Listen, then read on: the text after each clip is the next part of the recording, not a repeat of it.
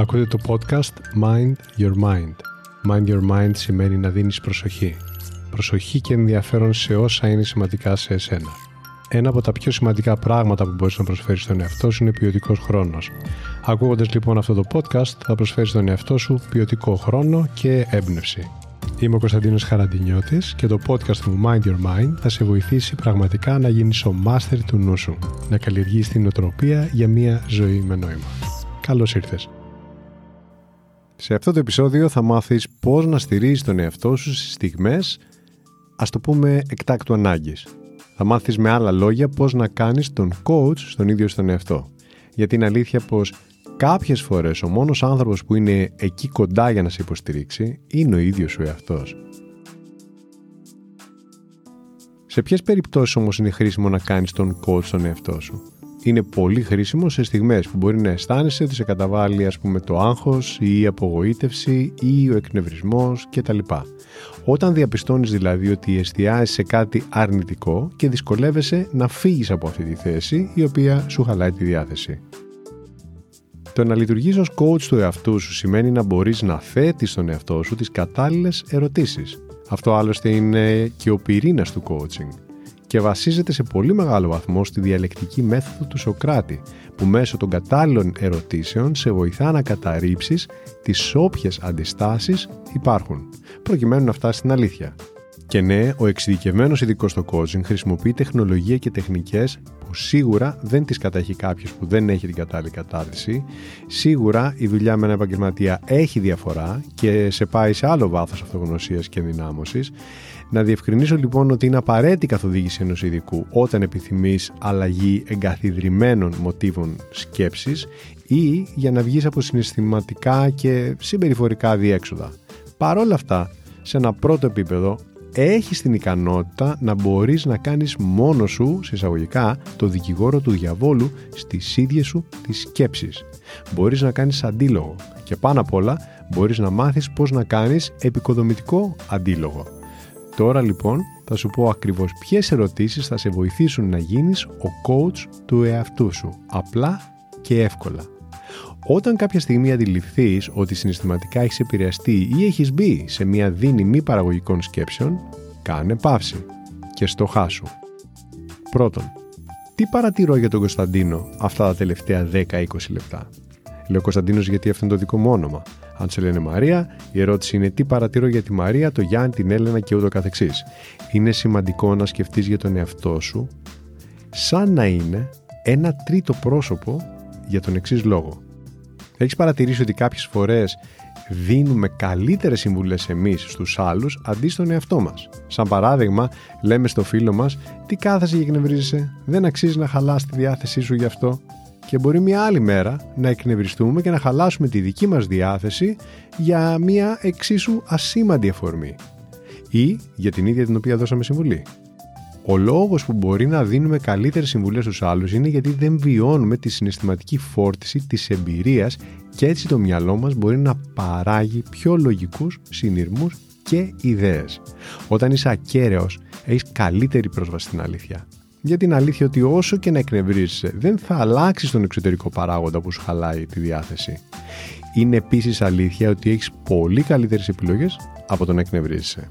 Παρατήρησε λοιπόν τη συμπεριφορά του Κωνσταντίνου για να πάρεις συναισθηματική απόσταση από την εμπειρία. Δεύτερον, το δεύτερο που μπορείς να ρωτήσεις τον εαυτό σου είναι «Μου αρέσει αυτό που παρατηρώ για τον Κωνσταντίνο» και αν δεν μου αρέσει, πώς μπορώ να το αλλάξω ώστε να μου αρέσει τελικά; Αυτή η ερώτηση θα σε βοηθήσει να αυτορυθμιστείς. Συνεχίζοντας να παρατηρείς τον εαυτό σου με ακαιρεότητα, ακόμα και όταν το κάνεις με το μάτι του νου σου, μπορείς να καταλάβεις αν σου αρέσεις. Και είναι πολύ σημαντικό να σου αρέσει και να αισθάνεσαι καλά με τη συμπεριφορά σου. Μπορείς να σου αρέσεις ακόμα και όταν βρίσκεσαι αντιμέτωπος με μία πρόκληση. Σαν παράδειγμα, την ώρα που αισθάνεσαι θυμωμένος, ίσως και οργισμένος, αν μπορούσες να κοιτάξεις το πρόσωπό σου σε ένα καθρέφτη, το πιθανότερο είναι ότι θα προτιμούσες να δεις μία άλλη εικόνα. Αυτό θα σε έκανε να αλλάξεις στάση και να πάρεις μία άλλη στάση που θα σου αρέσει καλύτερα. Διαθέτεις όμως ένα τέτοιο μυαλό που δεν χρειάζεσαι καθρέφτη για να αντιληφθείς την εικόνα σου. Αρκεί να θυμάσαι να τσεκάρεις αν αυτό που παρατηρείς για τον εαυτό σου σου αρέσει και έπειτα να κάνεις τις αλλαγές που χρειάζονται ώστε να σου αρέσεις. Συμφωνείς ότι είναι καταπληκτικό το ότι μπορείς να κάνεις μόνο με το μυαλό σου όλη αυτή την ωραία δουλειά; Αφού έχεις πάρει πλέον αρκετή απόσταση από το πώς μπορείς να υπάρχεις μέσα στην εμπειρία, είναι χρήσιμο να ρωτήσεις πώς θέλω να αισθανθώ και τι περνά από το χέρι μου να κάνω ώστε να αισθανθώ με τον τρόπο που επιθυμώ. Αυτά αν θέλετε ξαναγυρίστε να ακούσετε το podcast και να τα σημειώσετε σε ένα χαρτί. Θα βοηθήσει σαν υπενθύμηση να τα έχετε και να τα εφαρμόζετε. Θα υποθέσω ότι το στρες ή ο εκνευρισμός δεν είναι αυτό που θες να βιώνεις. Όλοι οι άνθρωποι θέλουμε να είμαστε ήρεμοι και χαρούμενοι. Θέλουμε να είμαστε καλά στο βάθος της καρδιάς μας, της ύπαρξής μας. Συμφωνείς; Με δεδομένο λοιπόν αυτό, στο χάσου πώς μπορείς να ξανααισθανθείς την ηρεμία σου, τη χαρά σου, την ακαιρεότητά σου ή τη σιγουριά σου. Κάνε το όσο πιο συγκεκριμένο μπορείς το τι ακριβώς θες να αισθανθείς. Και πρόσεξε, εστίασε μόνο σε ό,τι περνά από το δικό σου χέρι. Σαν παράδειγμα, αν η ηρεμία σου διαταράχτηκε εξαιτίας της γνώμης κάποιου άλλου, η γνώμη του δεν εξαρτάται από σένα. Αντί να θες να αλλάξει τη γνώμη του άλλου, είναι πολύ πιο χρήσιμο να πάρεις απόσταση για να αντιληφθείς μήπως υπάρχει κάποια χρήσιμη πληροφορία σε αυτά που είπε για εσένα. Μήπως σε αυτό που λέει υπάρχει κάποιο feedback, ανάδραση. Να το εξετάσεις. Και αφού κάνεις αυτό, προχώρα παρακάτω κάνοντας ό,τι χρειάζεται για να ξαναβρεις την ισορροπία σου. Η τελευταία ερώτηση που θα σε βοηθήσει να επαναφέρεις τον εαυτό σου ισορροπία είναι πότε θέλω να αρχίσω να αισθάνομαι έτσι; Θες να νιώσεις ας πούμε καλά άμεσα ή κάποια άλλη στιγμή; Μπορεί να σου ακούγεται αστείο, αλλά σκέψου μήπως κάποια φορά επέτρεψε σε μία σκέψη να σου χαλάσει τη διάθεση για αρκετά μεγάλο χρονικό διάστημα, για καιρό. Αυτή η ερώτηση θα σου θυμίζει να αναλάβεις δράση τώρα και να το αλλάξεις.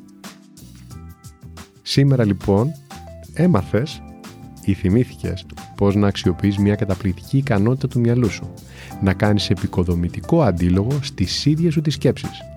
Με αυτές τις πολύ απλές ερωτήσεις μπορεί να γίνεις ο coach του εαυτού σου και να το βοηθάς στις στιγμές που χρειάζεται υποστήριξη.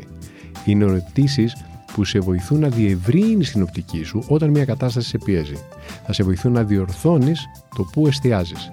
Γιατί αν εστιάζεις μόνο στο πρόβλημα, τότε μόνο το πρόβλημα θα βλέπεις. Εύχομαι όσα άκουσες να σου δώσανε έμπνευση και να βλέπεις λύσεις. Σου έδωσα εργαλεία που είμαι σίγουρος ότι μπορείς να τα αξιοποιήσεις. Οποτεδήποτε θελήσεις μια πιο εξειδικευμένη υποστήριξη σε βάθος θα χαρώ να σε βοηθήσω. Θα τα πούμε σύντομα στο επόμενο επεισόδιο του Mind Your Mind. Να είσαι πάντα καλά και να φροντίζεις τον εαυτό σου. Αυτό λοιπόν ήταν το Mind Your Mind η καλύτερη ώρα να με ακούτε είναι όταν θέλετε έμπνευση και ηρεμία. Κάντε follow για να λάβετε ειδοποίηση για το επόμενο επεισόδιο. Θα το βρείτε παντού. Spotify, Apple, Google, αλλά και όπου αλλού εσείς το ακούτε. Μέχρι το επόμενο επεισόδιο, πρόσεξε πώς σκέφτεται το μυαλό σου. Μπορεί να σε πάει όπου το ζητήσεις. Γεια χαρά!